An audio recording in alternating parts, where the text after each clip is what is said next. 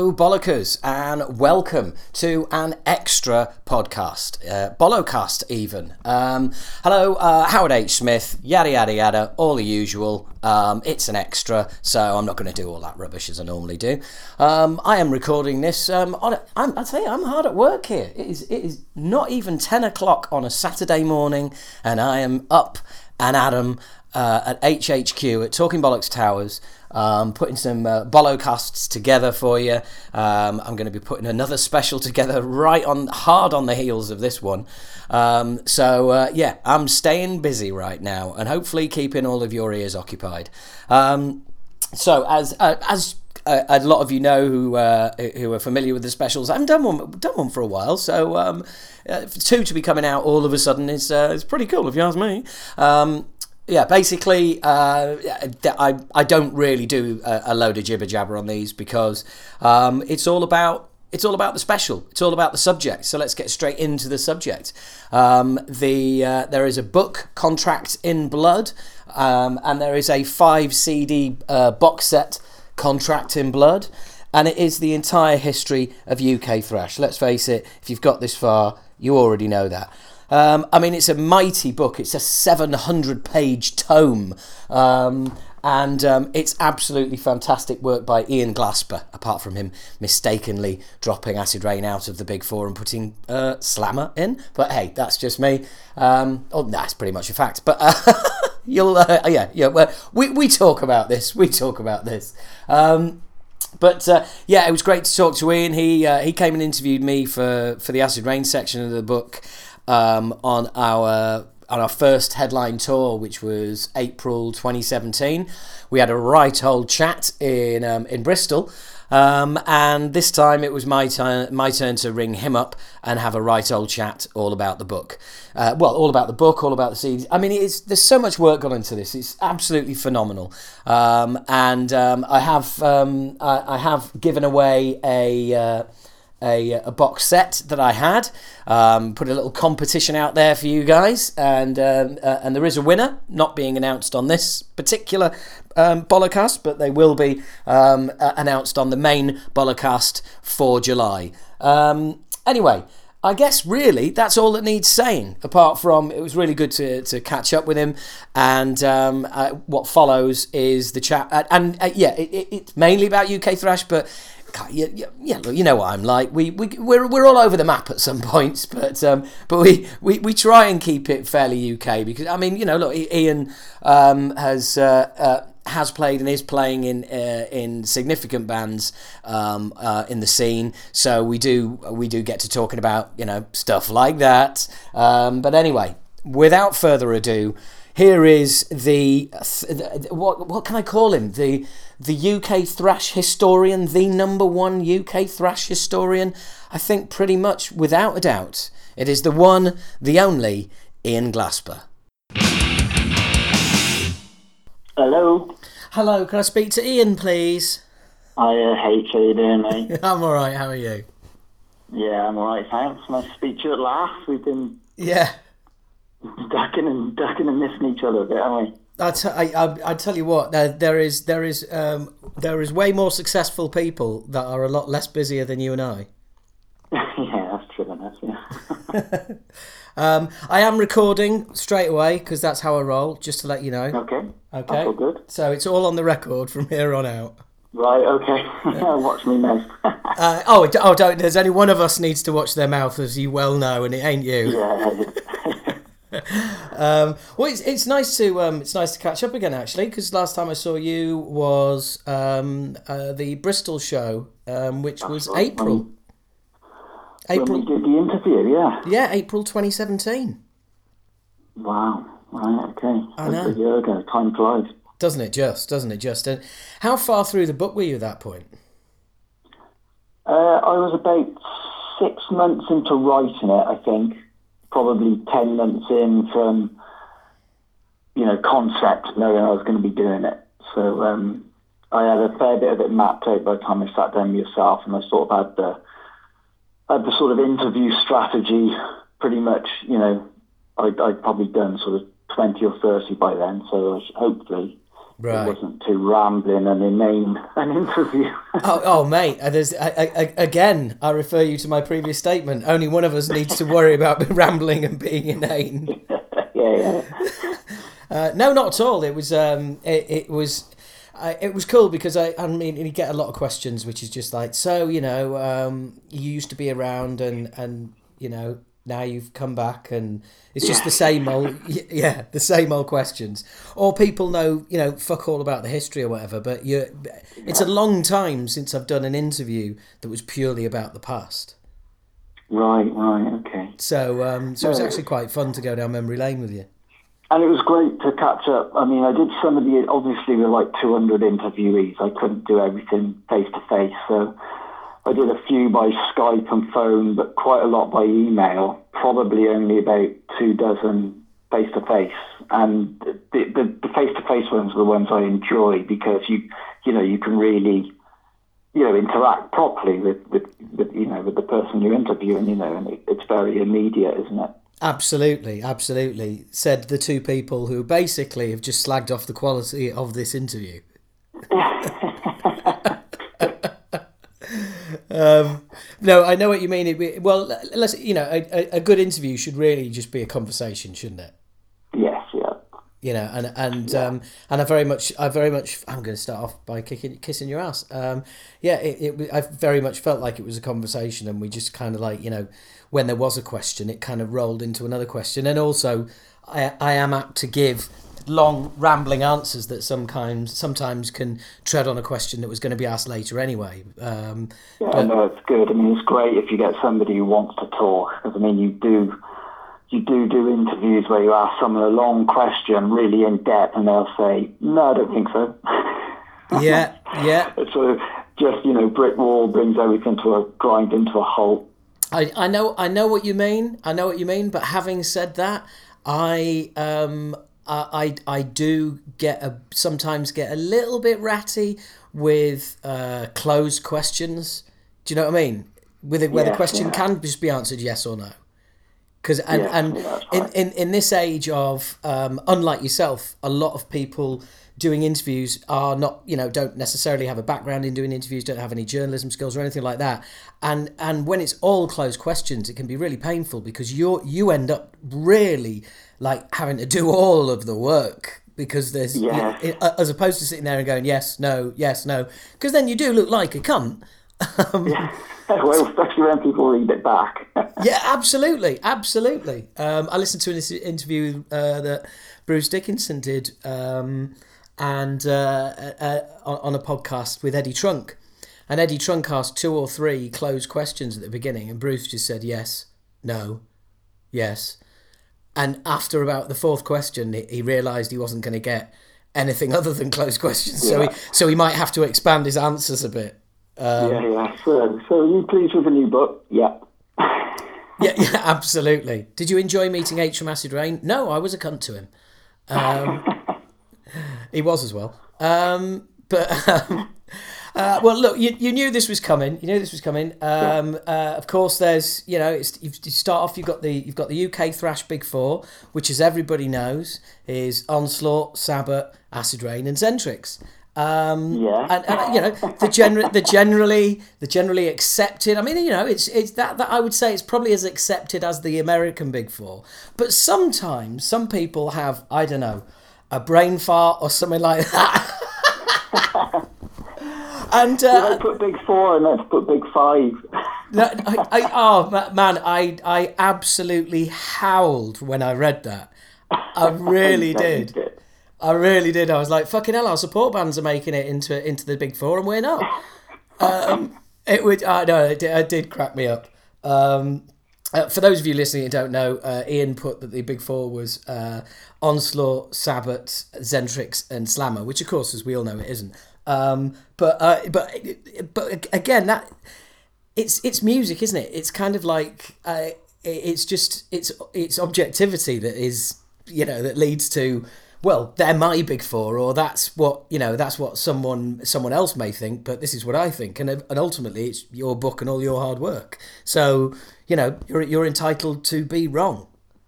Yes, yeah, and I, I have issued a full and formal apology on the support UK thrash metal Facebook page. no, you haven't. No, I haven't. No, you must have missed it. I know, I know. Well, I, I, I, look, I look forward. It's funny you should bring that up. It's very good of you to bring that up, and I look forward to reading it, either yeah, later yeah. tonight or tomorrow. um, I thought it was really cool. The um, uh, I, I, I, without going on about this, but the, the, the poll you did, which of course, uh, you know, had us in third, um, was really cool because it was because that again was was really odd because like sacrilege were in there, weren't they? Yeah, I mean, those sort of polls where you ask for people's opinion online, um, they throw up some really interesting and unexpected. Because I, I think every you know everybody has jumped into the conclusion. I think that you know, where I think I can't remember who came in, who, who went in really early. Like a vial came in at sort of seven or eight, and everybody was like gobsmacked and yeah stuff like that. So yeah, it's just it's good, and I you know and I genuinely didn't rig any of those results. It was literally just just came came to me. Um, but yeah, you know, sacrilege are in there, and of course you then get people saying they're not a thrash band, they're yeah. a doom band, or a yeah. Yeah, and you have metal band, and you have and you have Venom in there, which a lot of people are going. Well, hang on, they've got an album called Black Metal. They yes. they sing about Satan. They're not a thrash band. Not many of their songs are fast. Yeah, um, yeah, and um, and I mean, I must admit, when I was thinking about Venom, I was I'm in an hour and about putting them in the book. Um, until about halfway through the interviews, and I think virtually everybody had said that Venom were an influence on them. Um, you know, and, and, as a big influence on Metallica, I suppose, who were, you know, arguably, you know, sort of created the thrash genre. Um, I thought I'll put him in there, you know, and I'm glad I did because they, you know, Tony gave such a great interview. It was really, really amusing. I yeah. could have ran the whole thing, but it has been like the whole book. oh yeah, no, Tony. Tony's um, Tony's an absolute star. He really is. Um, once we finish the interview, I'll tell you the story of how I how I first ever met him. I'm not going to do it on the oh, podcast because they're sick of hearing it. But um, right. yeah, but I'll tell you how I met him, and uh, it's it's it's absolutely classic. I still have that hold on him today. If if if it ever gets brought up, he just he just leaves the fucking room. right, okay, I look forward to hearing that one. yeah, absolutely. Um, so. Uh, how do, I, I, I know this is a it's a shit question, so apologies. But how did it actually all come about? how did you know the the book the cd package everything else did you come up with the concept and and sort of pitch it to a you know to a publisher to to, to you know to the record company how how did the whole thing take shape well i i just finished the fourth book about uk punk and hardcore um, so i did burning britain um, the day the country died trapped in the scene and then armed with anger and i was thinking so what's next you know i I'd done the 90s. Was I going to do sort of post millennium punk in the UK? I don't know. It, was, it, all seemed a bit too soon after the event. And I yeah. hit on the idea that I wanted to do this book on UK thrash metal. Um, it didn't seem that far removed from the hardcore and punk scenes, to be honest, in that it was underground and noisy and fast and rebellious and yeah. take trade in and fanzines and the whole thing. So I started sort of putting the feelers out um, and this was probably like five or six years ago. And then I found out that Greg Moffat was doing this book um, to tie in with this A History of a Time to Come yeah. film that Josh was doing. And Greg was going to call his book One Foot in the Gravy, which was named after an article on UK thrash that he'd written for Terrorizer magazine. Yeah. Anyway, I didn't want to step on Greg's toes. And I figured that the world didn't need two books on UK thrash metal. So I, I sort of backed off the project, um, but I kept in touch with him. I kept sort of hassling him, how's it going, how's it going, you know, sort of dropping hints that I was still waiting in the wings if he, you know, if he if he passed me the baton or sort of fumbled the ball or whatever. Um, and after about two or three years, he said, you know what, I don't think I'm going to get this finished. Um, so he passed me all his research. Um, and I, I started from scratch again then with, with the writing, but I did utilise, you know, some of the flyers and some of the stuff he'd sent me. Um, so that's when I started actually writing. So that was pretty much two years to the month before it came out, before it came to fruition. Right. And it was Cherry Red that said, look, you know, they they like to do um, sort of box sets and compilations and stuff to tie in you know, so there's a bit of cross promotion between formats and stuff. And um, I said, well, let's do a do a hundred. You know, we'll put a hundred bands in the book. And to start with, they were like, you'll never find a hundred UK thrash bands. And I did it did it pretty easily, actually. I was going to say, little little did they know what they should have been saying is, you'll never keep it down to just a hundred. Yeah, yeah. And uh, and then we and then we we were looking at you know a hundred bands in the box set, but um, we decided we are going to limit it to, to five CDs. You know, there, there's various sort of cut-off points where things, you know, it's going to be too expensive to, you know, to produce and that sort of thing. Yeah. Um, so and, and we couldn't we couldn't fit them on, but we contacted every band, and there were some licensing issues, and we couldn't get some bands, and other bands, you know, just didn't get back to us in time. But we still filled the CDs, and you know, with hindsight, you know, you always think, right, yeah, it's 95% there, and I wish we'd got that band in and that band, and then I'd been completely happy with it. But you've got to put a deadline and a cut off, else the project just drags on and on and on. Um, so, yeah, I'm, I'm chuffed a bit, and I think it's, you know, easily the most definitive account of, of that sort of scene and period. Oh, God, it, without a doubt. I think um, uh, the, I mean, the the CD package is awesome. Giving away one in a, a competition on the podcast this month. Oh, um, uh, you know, and uh, as a little bit of a teaser for um, for for when this goes out. Um, and um, I, I mean, it's it's it's fucking incredible. I mean, I thought I thought I knew pretty much, you know, what was going on in the scene, and I, and I, I you know, I do know. I, I, there's there's a lot of stuff in there that I'm very familiar with, but also I, I I learned quite a bit, and I was um, uh, considering I, I was right in the middle of it. I think I, I kind of you get lost in your experience and the bands that you interact with and the bands that send you Yeah. demos and stuff like that. Um, and then, but, but it, it was just the, uh, yeah, just the volume of bands. uh, Let's pluck a band out of the air. Reactor, you know, Yeah, from yeah. from from back in the day. I, I remember them sending me tapes. Because as soon, of course, as soon as it got out that we'd given uh, Reanimator's demo to Music uh, to Music for Nations and they signed them for Under One Flag, you know that was that was it. We were getting more tapes than the Everyone fucking sending you yeah, demos. we were getting more tapes than the fucking label. Brilliant. Um, but um, still, yeah, I mean it's uh, it, it's it, it's insane, but it was great because it it really did. It took me back to my uh, to my teenage years. Um, I mean, I was a you know I was a keen tape trader, um, and I think it's it's really people do. I, I think people don't realise how similar that that scene was to punk, as you rightly pointed out, because tape trading was a massive thing. Yeah, and I think it, you know, it's that, you know, that sort of underground, underdog sort of thing. Because I was very much in into punk, and and and you know, I think probably the first thrash demo I got, and I didn't even realise it was thrash at the time, was you know one of the early onslaught tapes.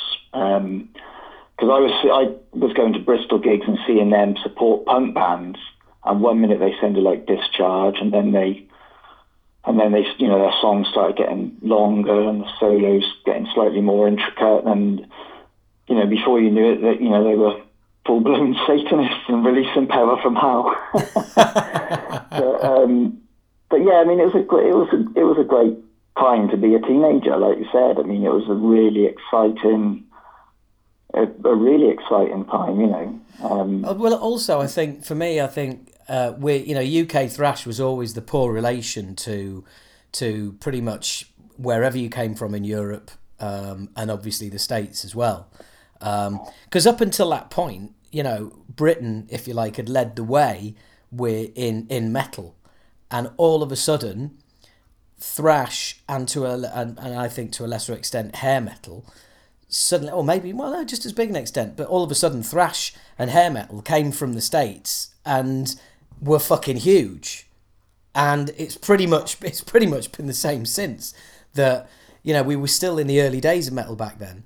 Um, and then all of a sudden, this kind of wave came over from the States of, of metal bands. Um, and you know Germany had this huge had this huge explosion with you know Destruction, Sodom, Kreator. Um, I say Voivod, but they're not German. Um, and and UK just looked it. Yeah, yeah. But UK thrash just seemed to sort of uh, pretty much get consigned to the dustbin by a lot of people at the time. And the point I'm making is here is that all these years later, we've come. You know, I've I've noticed it since we've come back. It, it it's just like you know, it's a global thing. It's uh, it's it, you know over the years while it went away. It's um it's it's really kind of I think people look back at it and go, hey, this this stuff was pretty fucking cool for the time. And I, I, I think that's one of the things that attracted me to the book. I think I say various places in there that, you know, I love a good underdog story, and I always thought those those UK bands were shortchanged. And you know, I think we all know that, you know, that you know uh, some of them were derivative, some of them were really badly produced, you know, and, and the equipment that they were recorded on was, you know, just dog shit compared to what some of the Bay Area guys are using and stuff. But you know, putting all that to one side, I mean, there were some great riffs and great songs, and it, it, it, there was a lot of promise there as well. And um, I just wanted to make sure that those bands got documented and got the kudos they deserved, even if it is 20 years after after they split up, really, because I didn't think anyone else was going to do it, and that's why it's such a big book. You know, if, if you're going to if you're going to write a document about that period, you know, sort of make it the you know the last word on it. Yeah, absolutely. I mean, now that's there, I can't see anybody going, "Oh, I'm going to write a book on UK thrash," because it's like, well, you better you better find you better find one hell of a fucking angle, because um, it's, it's pretty much covered in here. I mean, fucking hell, you've got some stuff on there that has like really made the cobwebs in my brain get brushed away. Um, and because we, we played with tons of bands back in the day that you know you, you come into town you play with them, you know they're third on the bill they play with you once you never hear or see of them again. But all of a sudden they're they're in this book and I'm going fucking hell I remember playing with them. Um, yeah yeah. and um, I think you guys you guys were definitely you know in the thick of it near the center of the cobweb because a lot of bands mention, oh, you know, we supported them when they came through, or you know, like you said, we gave them a tape and they got a sign. Um, so yeah, yeah, you're definitely part of the glue that you know that held it all together, and that's you know, and that's why I like to put in all those bands that did only did do those demos, if you know what I mean, because those regional those regional bands are an important part of the fabric and, and the tapestry of the whole thing, and I think you've got to look at it holistically and see see the whole thing rather than you know boil it down to just two or three bands and do everybody else this horrible injustice. I, I, I completely agree, and, and and have to rewind and say thank you very much for your uh, for your comments earlier in that statement. And I um I'm uh, that's that's really nice to hear because uh, I I remember we used to get I used to get you know thrash bands sending us their demo you know sending us their demos. They get forwarded by the the, um, the label because they'd be addressed to me and then I'd be sending them back to the fucking label. Um, uh, or some had my address from the Moshkinstein demo and and send stuff you know send stuff through there. Um, or we'd you know a gig you know supporters they give you a demo tape. And I always made a point of making sure that those demos got to the label. Because a you know we we weren't you know we we were unsigned once. Um and and b um it worked once with reanimator you know and and and it, it was it was just a case of like everybody deserves a shot. And when you've you know when you're when you're kind of when you're that age and you're part part of a scene that is kind of like we're all just relying on each other really so, um, which people will find hard to believe if you know uh, listening to this if you if you're born in the age of social media or you know you've grown up with it that it was such a small thing. You know each band was so dependent on the next band and the next band. I mean i i did an interview with jason from from Akakoka and he was saying that um, they him him and the um, him and the drummer came to see us support Flotsam Jetsam and they were like, you know, they they they had the album, they came to see us, and they loved, and they were like, it kind of gave them a kick to go. Do you know what? If, if you know, it, it, it, there's a British band doing it. If they can do it, we can do it. And yeah, yeah. I, I think that's the first time ever, and probably the last, that I'll ever be a role model for anyone. Um, well, I see. You know, I think people, um, you know, if you roll into town and you've just been signed, you know, and you're from just up the road, you know, people, it does inspire people to to form that band that they've been talking about forming and do that fanzine that they've been meaning to do, you know, and all that sort of stuff. And um, yeah, yeah, you know, and we, everybody was in it together, and you know, and then a lot of those bands, it was like you know, sort of doing exchange gigs. You know, you, you book us and we'll book you, and yeah, yeah, yeah. We you, you support yeah. us and we'll support you. Yeah, and wearing each other's t-shirts and you know, yeah, everything yeah. like that. It was, you know, because I used to get into bands just by spotting their t-shirt being worn by a band that I liked, and you you you know you check them out, and you couldn't just Google them up back then.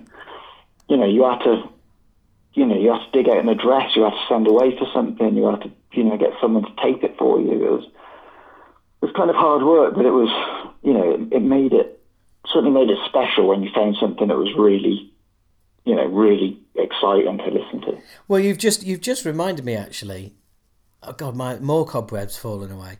Um, on the on, on, the first tour we did with Xentrix, I mean the, the the the love from the crowd after each gig was fucking insane. You know, people coming up with tears in their eyes saying, you know, you made me feel like a teenager again. Thanks so much for doing this. I'm like, why do you think I'm fucking doing it? Makes me feel like a teenager again as well. You know, this is this is not altruistic. I did not I did not sit at home and think I want to make a load of people really happy. Um, needed to do it. Yeah, but um, somebody came up to me and said. Um, uh, you know the, the usual. Do you remember me? Of course, the answer is nine times out of ten. Of course, I don't. Um, yeah. But but sometimes people will explain it, and I do remember them.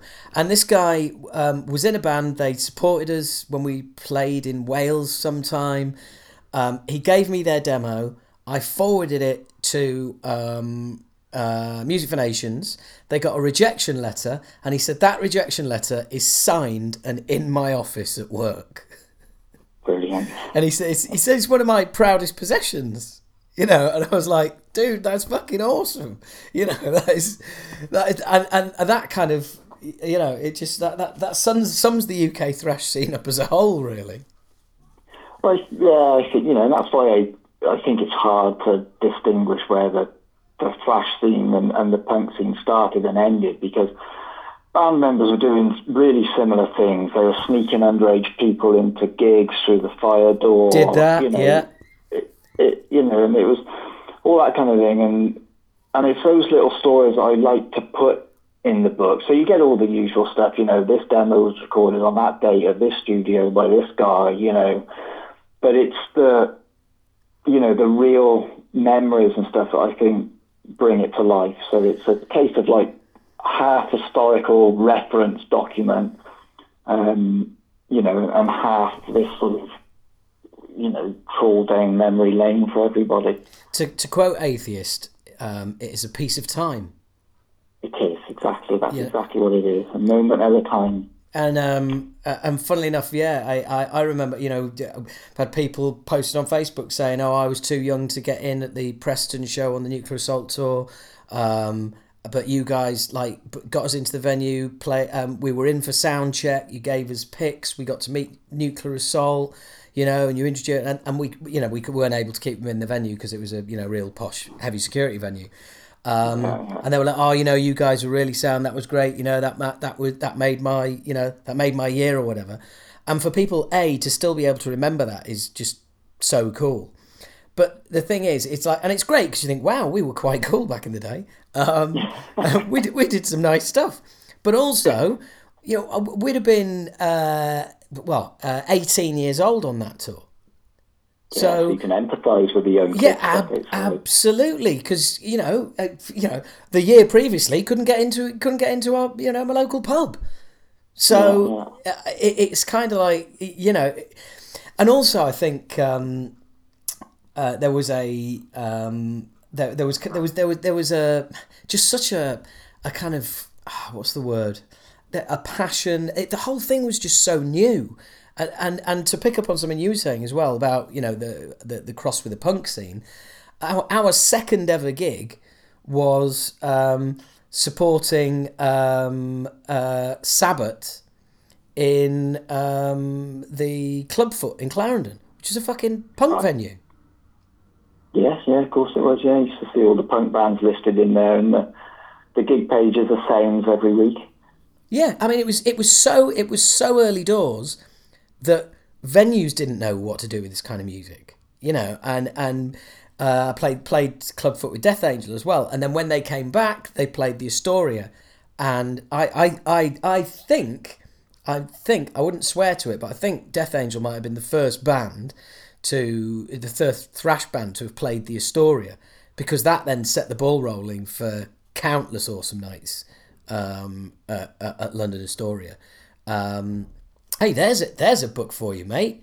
Venues, venues that have yeah, gone. Yeah. God, I mean that that. Sorry, go on.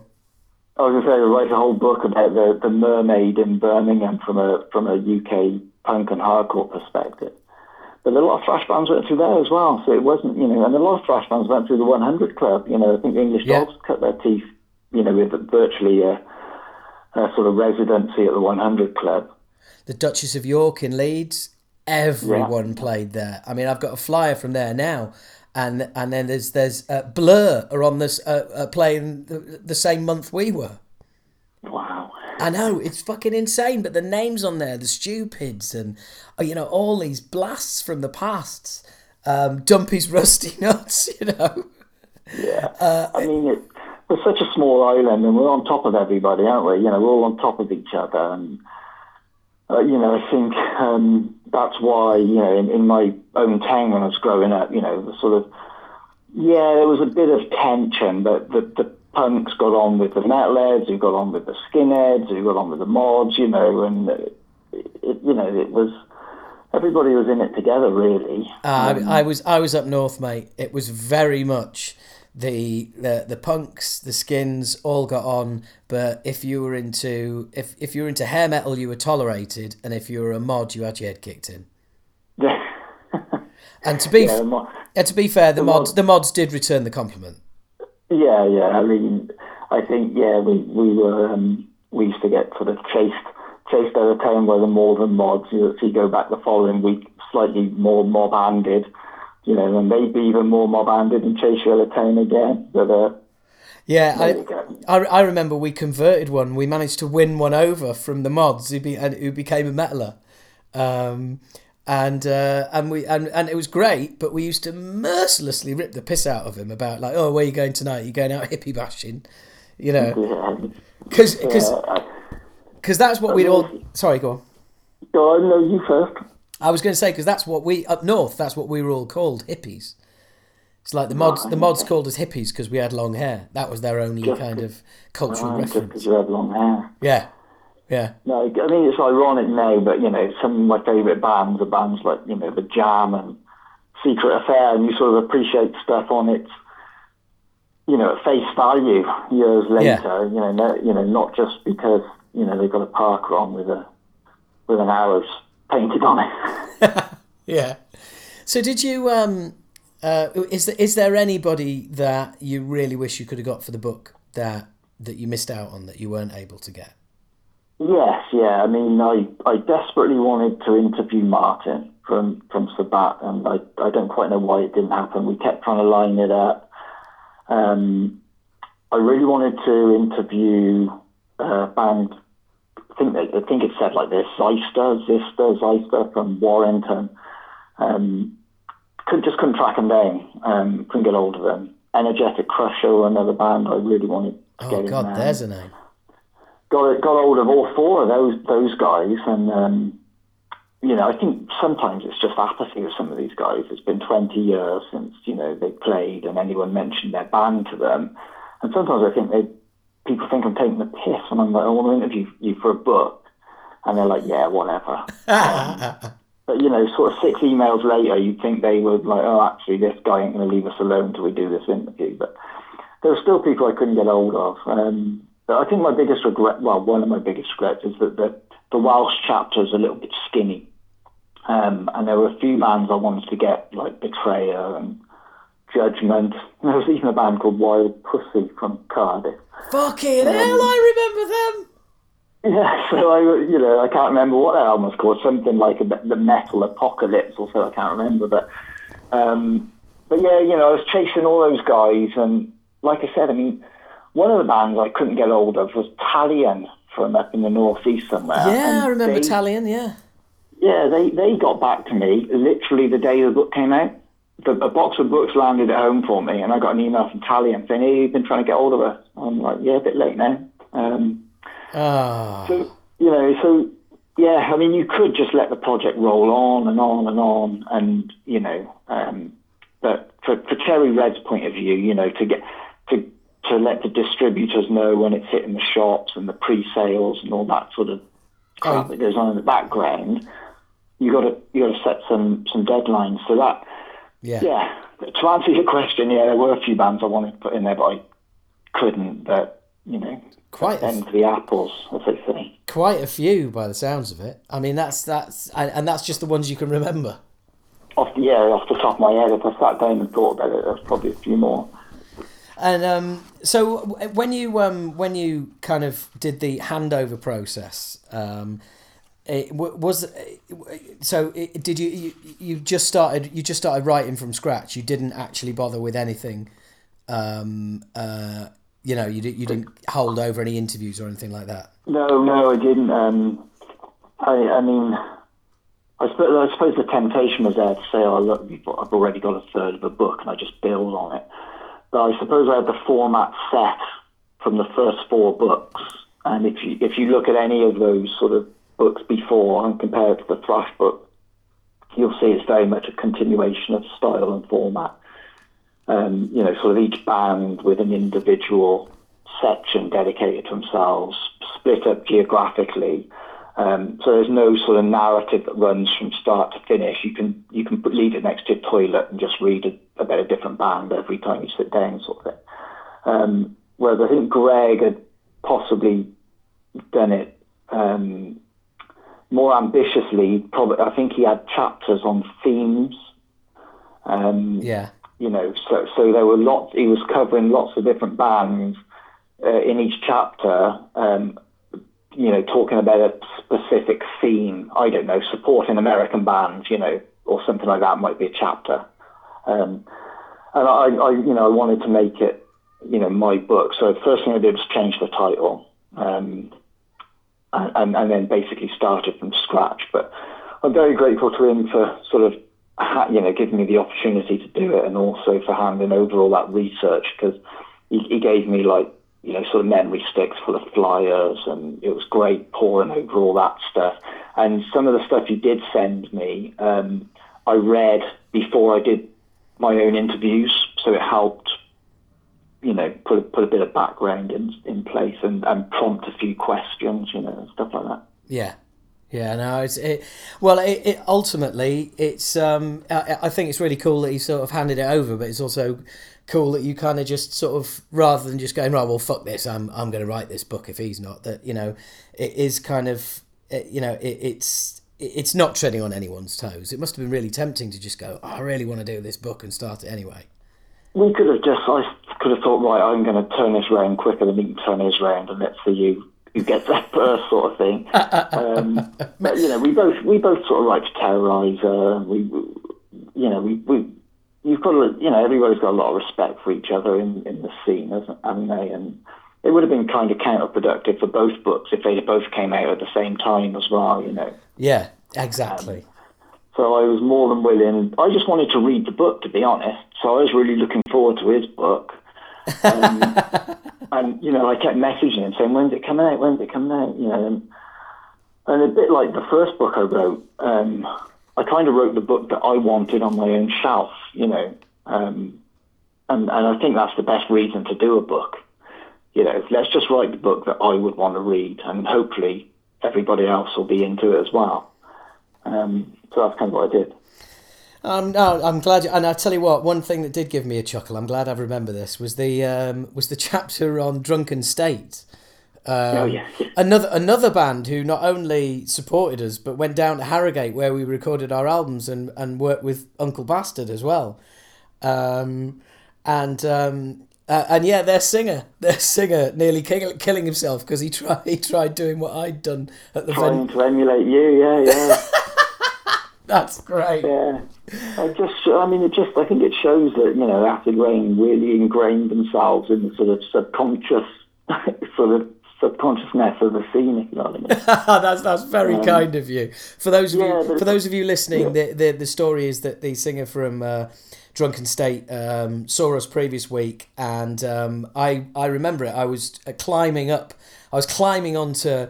Um, the boxes in the venue where people would sit to watch, I was climbing up round them at the side of the stage, and um, and their singer decided to try it when they played there the following week, and uh, and came crush clashing down into the fucking guitars. Dear me.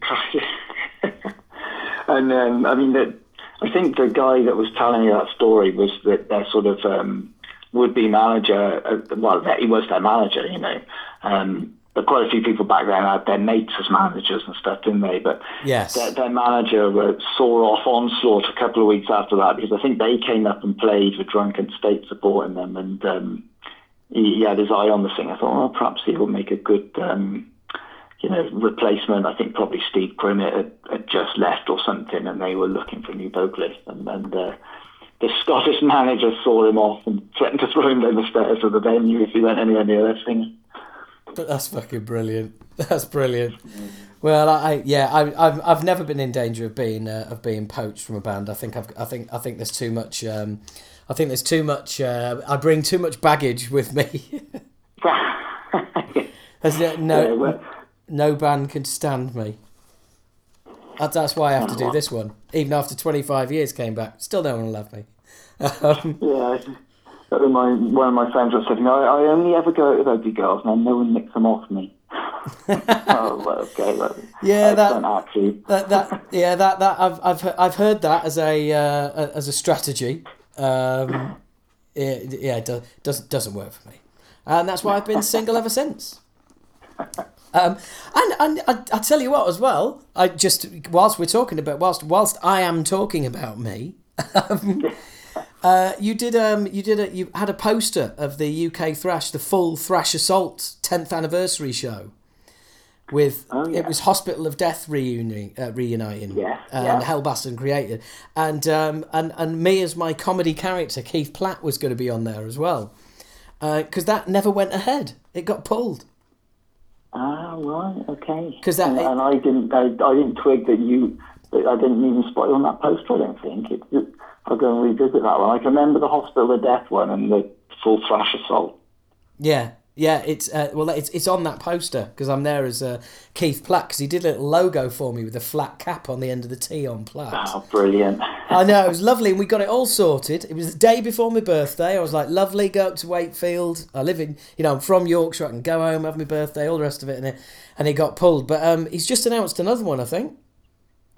I saw that. Yeah, 2019. Uh, Yeah. thrash returns. Yeah, yeah. Good for him. Good for him. Um, I, and I, perhaps you know, perhaps somewhere deep down, the book coming out helped influence that because um, I found, you know, when I've done the punk books, for example, some of those bands they start talking to each other again when the book comes out. You know, the Yes. ex-band members, Yeah. and then they have a jam for old time's sake, and next thing you know, they're playing, playing out again Yeah, and um, you know you the book can sort of indirectly kickstart loads of loads of good stuff and I hope it does and it was uh, the thing is, it's one of those things where none of them would have thought to have contacted anybody else that used to be in the band because it's done. And then when they do interviews and stuff like that, and they hear about it, and then they, they suddenly realise that actually there is no reason. It's not that they're not talking anymore. It's just that they haven't been in touch, yeah and that all of the old, all of the old kind of bullshit that the, that was around is just it, it doesn't exist anymore. And uh, you know their lives have moved on, and they're completely different people. And then all of a sudden, it's why don't we have a fucking laugh? yeah it, it's true because I mean in in the sort of uh, fog of war as it were you know back when you're younger and you know it can be a really stressful thing being in a band especially if you live in each other's pockets and you know um, it's like being in an intense relationship with like four or five people all at once And um, years later, when you know when you can be a bit more philosophical about it, like you said, you know, in the grand scheme of things, none of it really matters. So why don't we just play some songs and enjoy ourselves? Yeah, exactly. And that and and you know, speaking from my standpoint where I am with the band, it's um I'm enjoying it a lot more second time around. Um, Well, I love I love it that it's a reboot, not a reunion. I, I really I was quite impressed with that logic. that's um that that's spending uh, spending years in sales. That is. Um, Yeah, yeah. but but also but I did I I just had the idea one day and just thought because you know it, it it was at a time where well we're still in that time where a lot of tired old franchises are being rebooted, and I just thought it's it's just the the perfect it's the perfect phrase really. Um, And also, I, I say this a lot, but you can't knock honesty. Do you know what I mean? It's like Yeah. people get people get in trouble when they try and avoid the question, or they try and bend the truth, or they try and change the story to a way it suits them, and they come out best. All you can do is just be is just be honest. You know, our opening press release just said, "This is a reboot, not a reformation. Tried to reform the band, it didn't work. So if you want to hear these songs again, it's this or nothing." Yeah, You know, yeah, and- that's right. And then And there it is. And so if you're still interested, keep reading, and if you're not, jog on. yeah, yeah, and then no one can accuse you of you know luring them into the venue under false pretense that they were going to see the original lineup or the obnoxious lineup or whatever. Yeah, exactly. And funnily enough, you know, well, like I said, you know, gave it our best, tried to do it, but it, it didn't come off. But um, somebody did say to me, um, you know, oh, uh, uh, I, I think I think it's I, don't- I don't think it's very good that you're going around, you know, playing playing Acid Reign songs. It's it's not Acid Reign, and it's like you know you shouldn't be calling it Acid Reign. I was like, well, okay, wouldn't it be weirder if we had a whole set full of Acid Reign songs and we weren't called Acid Reign? Do you know what I mean? Like trying to come up with some shit tribute band name, like you know, AR UK. yeah, acid raining. You know, Yeah, I mean, yeah. you know, fucking not a chance. You know, H, Acidic rain. yeah, H and the Rainettes. as as I as H is Acid Reign. Yeah. Yeah, yeah. what it would be. And yeah, exactly, and it's just like now, and but funnily enough, you know, I was I was just really pleasantly surprised the way everybody just went cool. That was it. You know, no backlash. Thank Yeah. I've had a, a similar thing with with I, I play with Warwound at the moment, and the only original member is Damien, um, who was originally the bassist in Warwound. He's now the guitarist, um, but he's you know he's rebooted Warwound, dare I say, with an all new lineup. but he he contacted all the other guys, but a lot of those guys hadn't played, you know, and they, they hadn't kept their chops up and stuff for like 20, 30 years. Um, he's obviously played with other musicians since, who he's become more comfortable with, you know. So he rebooted the concept, um, but you still get people coming up saying, "Oh, you're just a covers band," and we're like, "Well, hang on a sec. Covers band plays songs by, you know, play songs written by other people. Damien wrote every single song in our set. Well, they're all, you know, the old songs from back then. Damien wrote every single song. You know, we could have called ourselves the Damien Thompson Review." Um, you know, and played a, an assortment of songs from his back catalogue, you know. But Warwound trips off the tongue, and yeah, but people just get precious about this stuff for, for no reason, you know. Just think of it as, you know, if you like the new album, great, go and buy it. If you don't, just just go away and moan at someone who cares about it, really. Yeah, and the the thing is, it, it's yeah, you're always you're always going to get smart asses coming up saying, "Oh, you're just a covers band or whatever." But ultimately, well, what are you fucking doing here? Mm, You know, no, no, no one threw you in the venue. No, no, it's. Um, I mean, I've even had people come out saying you played that song too fast. I said, hang on a minute, this is a punk gig. Did you just say we played it too fast? Oh, Bloody kids of today. we we'd um uh, uh we. Uh, we had somebody on our Facebook page the other day who's clearly a troll. It's a made up. It's a made up profile. I have. I haven't banned him though because um, being nice to trolls really winds them up. Um, and, uh, and and he was like, you know, oh, the, you know, no, no, and you can always tell a troll as well because trolls always start with. Um, me- it- it- there's a lot of people on here, and you think, all right. As soon as someone starts with the uh, assumption that they're speaking for a load of other people to try and give their opinion more weight, you know what's coming is bullshit. Yeah. Um, I mean, if you, you play you play the new stuff too, you play the songs too fast, um, Uh, and uh, I thought, I'm, I'm going to, we don't, but I'm just going to leave that. Next time I was on our page, I saw Pete had posted had posted a clip of uh, of Goddess by us back in the day from like the Hippodrome or something, and then a clip of us playing it now, and we were playing it slower. You know, because because because we're not nineteen year old kids. We might play stuff fast, but we don't play anywhere near faster than the original lineup. No, no, it's uh, well. I mean, you, you, yeah, he should have put a click against it to prove his point, but yeah, exactly. Well, I like I said, I just, I, I just fucking, I love, I love things like that. I love, I love people coming up because it. The thing is, it, it, it keeps you on your toes rather than people just coming up and giving you praise all the time and all the rest of it. I think it's quite nice sometimes to somebody, somebody come up with you know something a bit more objective, something uh, that doesn't necessarily toe the line, you know, and and and makes you think about things. Because sometimes I you know, sometimes somebody will say something, and you think, actually, that's an interesting point of view they might you know there might be something in it. Yeah, yeah, no, it, it's true. I mean, it's you know, I think any criticism you know that's vaguely constructive can be welcomed. It's just the it's just the you know moaning for moaning's sake. It's like, oh, yeah, I haven't really got time. I haven't really got time for this. Well, like you say, like an axe to grind, but also you lot, you know, like like like us lot have gone on to, you know, put new stuff out.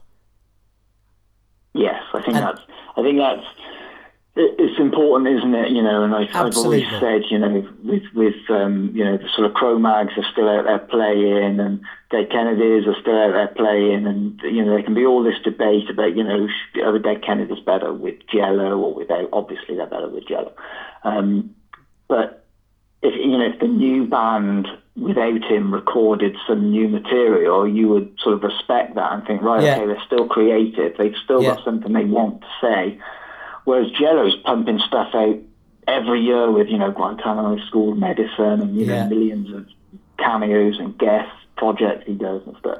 Yeah. He's still creative. He's still got an opinion. He's still putting it out there. Um, that's what they need to do. They need to step up to the plate and show us what they're made of, really, because you're only as good as your last record, aren't you? Well, absolutely. I mean, I, and that's why you know that's what I the the that's why we came back. You know, we put a new song out and then and then went out for the first time ever, um, because the idea was that um, there's no future in play in just playing these songs. There's only so you know. There's only so many times. There's only so many ways we can rearrange the set. You know, um, and.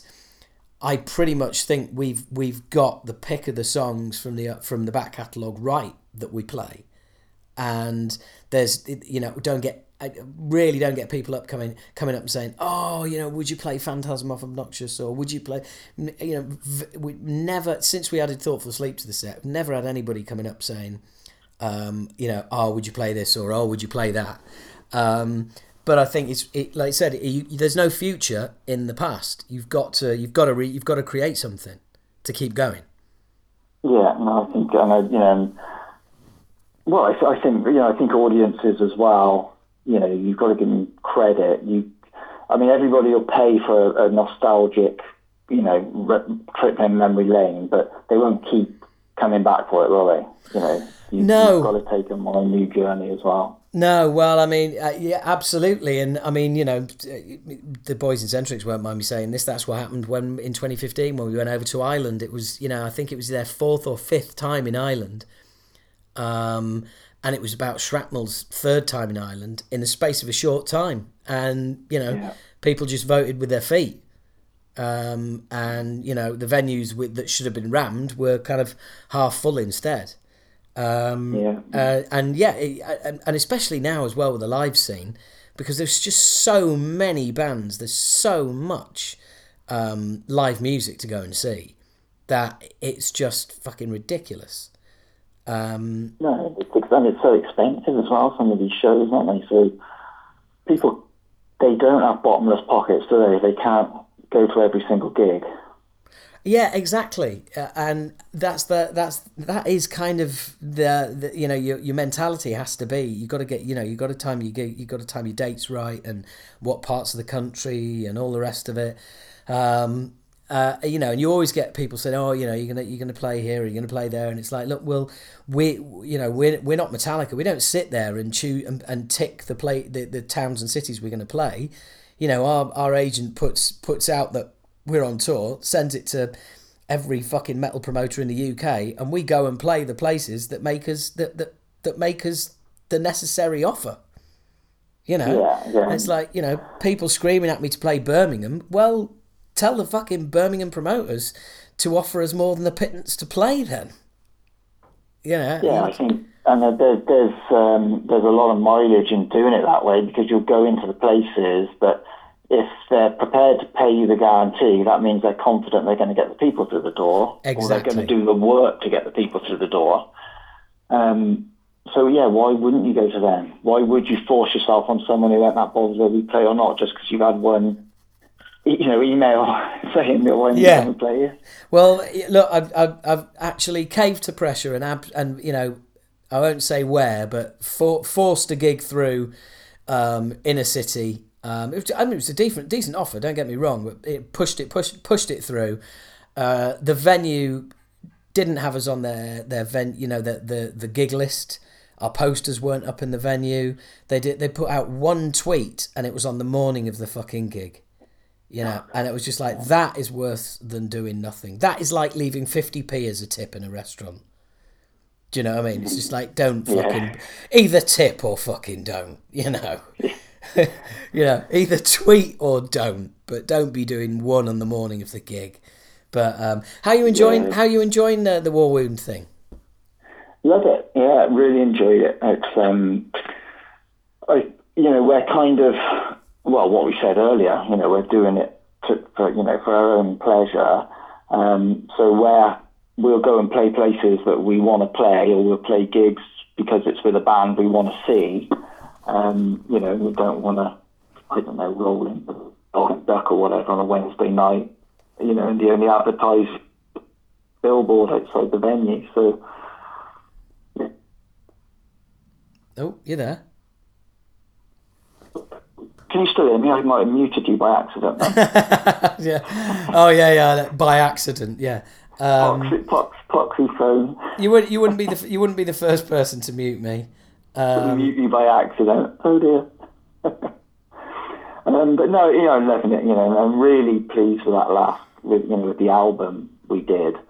Um, you know, we wrote it really quickly and, and, and recorded it while the songs were still really fresh. I mean, you're still learning them, so you know, there's that urgency in the performances and stuff that you, you know, basically you're going to fuck it up if you don't, you know, play it as hard and fast as you can. Um, and yeah, you know, we're we're going to record an, another album next year, but before then we're going back to America. We just had an offer to go to Australia and New Zealand, and you know, so we're going to go and do that as well. oh that's awesome You wow know, those, those sort of gigs we'll go and do if we can cover our costs. You know, we're not if we can go cover our costs and spend you know two weeks in Australia and New Zealand and come back without you know spending a fortune. We we go and do that. Um, you know, and it's it's same same with the states really and stuff like that. So yeah, just just going to play places that we want to play. You know, Wow, I, I uh, look, I'd, I'd do that at the tr- at the drop of a fucking hat, mate. Yeah, yeah. So I mean, it's not a done deal yet. You know, it's never a done deal till the, Yeah, the, the yeah. tickets come through. Uh, South Um, South America is the one you got to watch, though, isn't it? Because there's like every fucking promoter in the world in South America is is corrupt. Yeah, yeah, you know, it's like, yeah, we'll get your gig in, in, in Colombia, but, you know, you need to put these, these uh, polythene bags up your backside when you go home. yeah, yeah, exactly. Oh, I've, yeah, I've heard all sorts of horror stories about that. But um, so, um, I, I, were you get, get? We've wandered off the subject slightly. Um, Yeah, but, sorry, um, sorry. no, no. Uh, going back to Contract in Blood, did you um, did you approach Cherry Red, or is that is uh, you know, forgive my ignorance, but is that is that the uh, you know the the the publisher that you've done all the other books for? Yeah, no, that they're the people I did everything with so far. Um, and I mean, every time I do a book, I've got to approach them and sell it to them, you know, with a synopsis and a sample chapter, just like a new author. I suppose. Oh, you put me on mute again. Hey, accidentally. So they they haven't got those little dates in the back Hang of on, their hang on, mind, mate. Hang- You're gonna have to start again because it all went dead then. Oh, did it?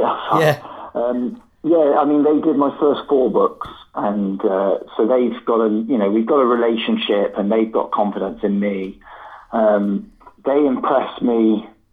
They always impress me in that they're prepared to spend the money and put out a big book rather than scrimp and save and put out a smaller book. They're coming at it from the same angle as me. Let's let's do it right. Let's make it look nice.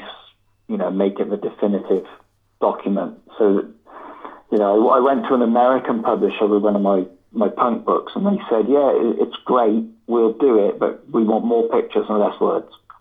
You know, Cherry Red are the complete opposite. You know, so Well, I think you've just described the difference between the UK and America there. yeah, well, read into that what you will, but yeah, um, Yeah, don't don't worry. Yeah, I, don't worry. I'm the one who's going to who's going to make who's going to manage to turn what you just said into a racist statement. yeah, yeah. I mean, I, I remember, I remember someone saying to me, "Oh yeah, your book's been translated into Czech, Italian, French, and American." um, but yeah, that's that, but, but I mean, I, I did eventually find a really good underground, committed publisher over there who, who licensed the books, the first two punk books over there, in their entirety, and they actually put extra content in as well. So they wanted more words, so that was quite good. But, Oh, that's insane. That's awesome. Yeah, but um, but Cherry Red, you know, they, I didn't have to say to them, you know, at least they knew where I was coming from. So you know, they know I can sort of string a couple of words together, and I'm going to deliver it on time. Um, but I still sent them the synopsis and you know, a sample chapter. I still have to sell it them. I don't have a contract for like six books for Cherry Red Yeah. one it's one book at a time. Um, so you know they've obviously got the option to, to, to walk away from me if I come up with this some insane idea, or, or, or you know one of the books completely stiffs and loses them loads of money. Yeah, yeah, uh, but, but yeah, but then uh, at the end of the day, uh, that's yeah, that's no different to um, to a label signing a band, is it? You know, it's it's they they sign it in the confidence that it's gonna that it's gonna sell, that they know their marketplace. Yeah, exactly. And you know, and and, and all the and then the only things in the you know the, the contract isn't a big scary contract, but it's it's just it's what you would expect it to be. You know, It's not it's not a con- it's not a contract in blood then. No, I didn't find it in blood, funnily enough. I thought the the book, weirdly enough, was going to be called Yeah. originally "Let There Be Death." I don't know why, and I thought we can't call a thrash metal book "Let There Be Death" because people think it's a death metal book. That's like putting Venom in a thrash metal book, for God's sake. Yeah. Um, so yeah, it, but it was it was a working it was a working title, and Contract in Blood just came came about because it's not even like you know even close to being one of my favourite Onslaught songs. It's probably the worst song on the Force. It's just that the title for me um, it summed up the way that you know all these big labels were shafting these sort of naive um, green around the gills sort of bands, you know, who were really eager to sign the deal, you know, or, you know, sign to a big label, you know, why wouldn't you? And then they realised that, you know, they were just going to get dropped within six months because they weren't selling, you know, they weren't platinum selling records. Yeah, yeah. I, well, yeah, that rings a bell. Um, Yeah. It, We- it was a recurring theme, and that's when I thought, you know what, this title works for me. It, you know, it's got those sort of satanic overtones. It's the name of an onslaught song, but you know, all these so many bands got shafted by their labels, which isn't a new thing. no, not at all. Instead, now in the music business, you can shaft yourself. Yeah, yeah, that's right. Yeah, Yeah, you can you can lose a shitload of your own money instead of somebody else's. I preferred Yeah. I preferred losing a shitload of somebody else's. I've got to be honest. I think it's very liberating. You know, you can Oh, when we were, rubbish your own careers. yeah, we walked away. We walked away from uh, from Music for Nations, and um, I remember Jem one day telling me uh, he rang me up to tell me how much money they were down on on Acid Reign. Um, and I can't remember exactly, but it was somewhere somewhere in the region of about seventy five grand. Wow, right. Okay. and and that was in 1991 so it's a lot of money. Yeah, you know so uh, it's it's it's always interesting to look at it from the other. You know, it's always like it's always a successful band being ripped off. Um, oh, it's a tragedy, or bands not getting paid royalties, and it's like, well, if you signed a contract where it says that you don't get paid royalties, you're a fucking idiot. Um, mm. But then, of course, there is also labels that are just run by crooks. Yeah, I mean, I talking of which, I mean, I ran my own label. I'm not saying I um, So, so yeah, you, I mean, you were ripped off a lot of bands in your time, were you? Yeah, yeah. I mean, I was, I, I always made sure they, they the, the royalty checks went out, and I was always very transparent with the accounting. So there wasn't, you know, if, if I didn't have a receipt for it, I, it wasn't recoupable. If you know what I mean. Absolutely, so, absolutely, yeah. You know. Um, and and it was it, was, very upfront, and I would you know we pay for, I pay for the recording. I'd give them you know a box of however many CDs we'd agreed, 100, 200 CDs. They'd go and sell them, and then as soon as it broke even, I'd split whatever we made 50-50. But I'd say to the band, look, you know, I can send you you know 300 quid if you want, or shall we take out a full page ad in you know Kerrang once. We, we did that, and what a waste of time that was. A full page ad for knuckle dusting Kerrang. Talk about misreading the market. But, Brilliant. You know, you, you give them the offer and sort of say to them, you know, should we spend it on that? Or, you know, um, so it was very, it was, it was, you know, it was a handshake agreement, really. It was very, very punk and honourable and sort of DIY. I tried to treat the bands the way I would want to have been treated by a label myself. Yeah, of course. Okay. um, and um, so, any any sign of bringing your old back, your old band back? Well, Stamping Ground. Yeah. No, I don't think so. I think that I think that ship sailed. I mean, um, especially when you you know I watch videos of uh, you know videos of us playing. Um, it was such a physical live show. I mean, we used to really bring it. You know, the way you know, bands like Sick of It All and Madball do, you know, 100% energy for, for 45 minutes. So, you know, I think we need a defibrillator at the side of the stage or something if we try to do it now. Um, and I, I, I prefer people to remember us like that yeah. rather than, than, than sort of not selling it. I'm sure we could play the stuff as well as we ever did, but it wasn't just about the music, you know, it was about that yeah. sort of visceral connection with the crowd. Oh, mate, I, I, you, you don't need to tell me about that. I mean, I, you know, like I said in the book, I, we we hosted part. We didn't do gigs. We hosted parties. I mean, um, uh, it's been, I've been amazed um, the the things that um, people have you know people have come up and said to me about uh, about gigs of ours in the past about you know uh,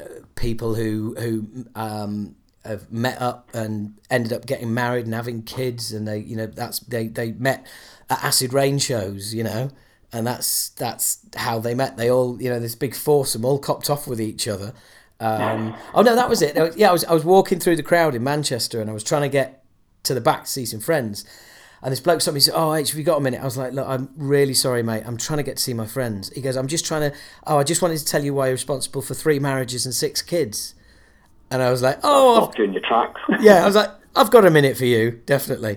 And it was um, three lads and three girls who met at an Acid Reign show. They all copped off with each other, didn't swap numbers or anything. And then um, uh, the next time we played that venue, they all went again. They all copped off. They all stayed in touch this time. They all ended up getting married, and they all ended up having children.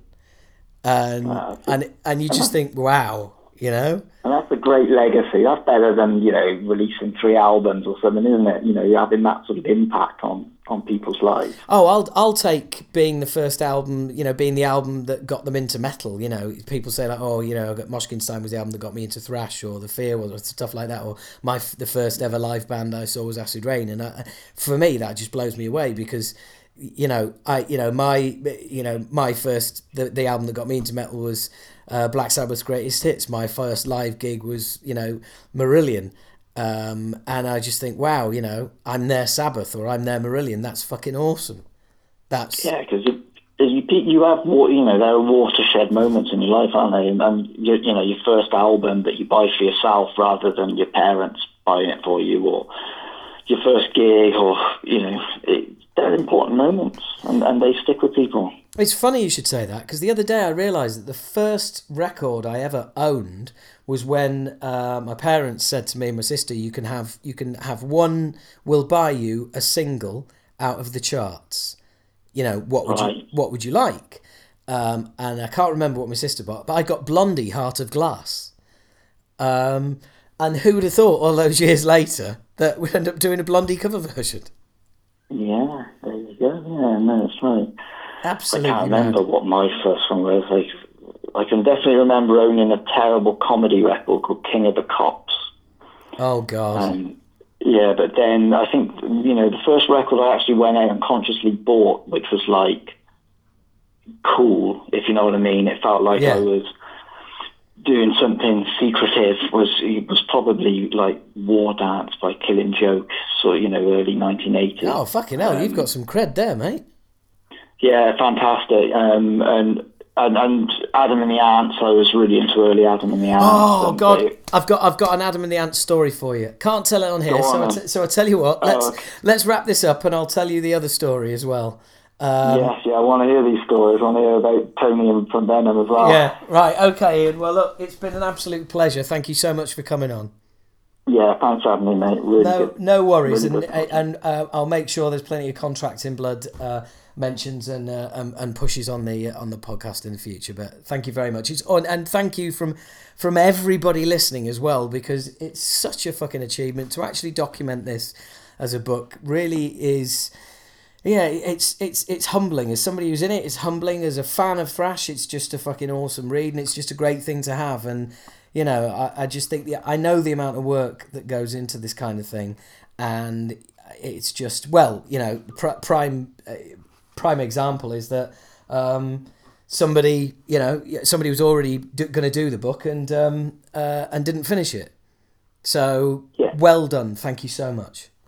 Thank you. and Thanks everyone for buying it, checking it out, and all the messages of support I've had along the way, you know, because you do hit a wall when you're writing a book, and, and, you know, and a couple of emails saying, oh, I can't wait, you've got to finish it, you know, psyched to see it. You know, that sometimes that's, that's the little push you need to get you over the finishing line. Oh, that's really cool. And um, uh, where and where can people um, where can people uh, connect with you? Twitter, Facebook. Where, where's the best places? Yeah, I mean, if they sort of PM me on Facebook, um, you know, I, get back to everyone I hear from. So Cool. All right. Well, look. Um, thanks once again. Stay where you are, and we'll have a chat. And chat we did. So um, now it's uh, yeah we're, we're coming to the end. Um, well, it, it is the end basically. I haven't really got much to add. Um, it was really good of Ian to come on. We had a right old uh, catch up there as you can hear, and then we. Uh, uh, we, we, swapped stories that are not befitting um, uh, a, a podcast because they are private conversations and private revelations um, about people whose names we should not be mentioning on the podcast. So um, they, that I made that sound way more mysterious than it is, but there you go. Um, so, any- uh, as always, if you see me in person, ask me, I'll tell you. Um, and I'm going to finish off with some music. Um, there is a five CD box set. I've only I've only uh, picked three songs, and um, uh, I've kind of picked them for various reasons. Uh, the first song is by Scimitar from Belfast, Northern Ireland. Uh, shout out to Ryan Atkin, the drummer, who um, uh, who I know. Um, then it is "Time to Stop" by Drunken State, who uh, we played with uh, back in the day. They supported us at the Bruce Hotel in, and I I can't remember where the Bruce Hotel was, but it was somewhere in Scotland. And then finally. Yeah, you guessed it, folks. It's Tenement Zone by Slammer. So, uh, so we've got we've got you know Northern Ireland, Scotland, England represented there. Sorry, Wales. Maybe I'll get round to you another time.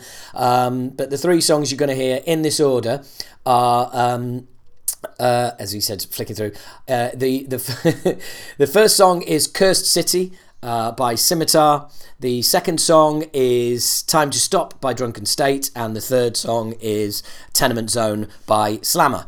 Um, uh, and Scimitar, that's spelled S C I M I T A R. Find them on Facebook. Drunken State, I think there's a Facebook page. Slammer, I think there's some please come back to, please get back together sites for Slammer. Um, so yeah, finishing off with uh, three tunes uh, for a bit, a bit, a bit of music for you guys. And um, for those of you who haven't heard UK thrash before, I don't know why you'd spend all your time listening to this if you hadn't. But hey, you know, if you haven't, then now's your chance to actually listen to some without having to go anywhere else. So, as always, um, it's a pleasure having you all here. Um, one last final mention. This will go up at least a week before everybody else hears it uh, on my on the Patreon page. My Patreon page is patreon.com forward slash Howard H. Smith. That's Patreon, P A T R E O N dot com forward slash Howard H. Smith. You get uh, you get all the content first. You also get tons of bonus content. You also get to send me questions, and I'll and I'll um, excuse me, and and they will get and they will get asked to all subscribers. So you know. Um, uh, the, pa- Patreon guys got to ask all questions to Max Cavalera um, uh, at the end of last year and get their own little uh, uh. So if you're into that, it's five dollars a month, about three pound eighty in real money less than a couple of coffees, so and less than a pint of beer if you live pretty much in the UK. So anyway, guys, um, it's always a pleasure. It's never a chore, um, and I shall leave you in the capable capable hands of Scimitar, Drunken State, and Slammer.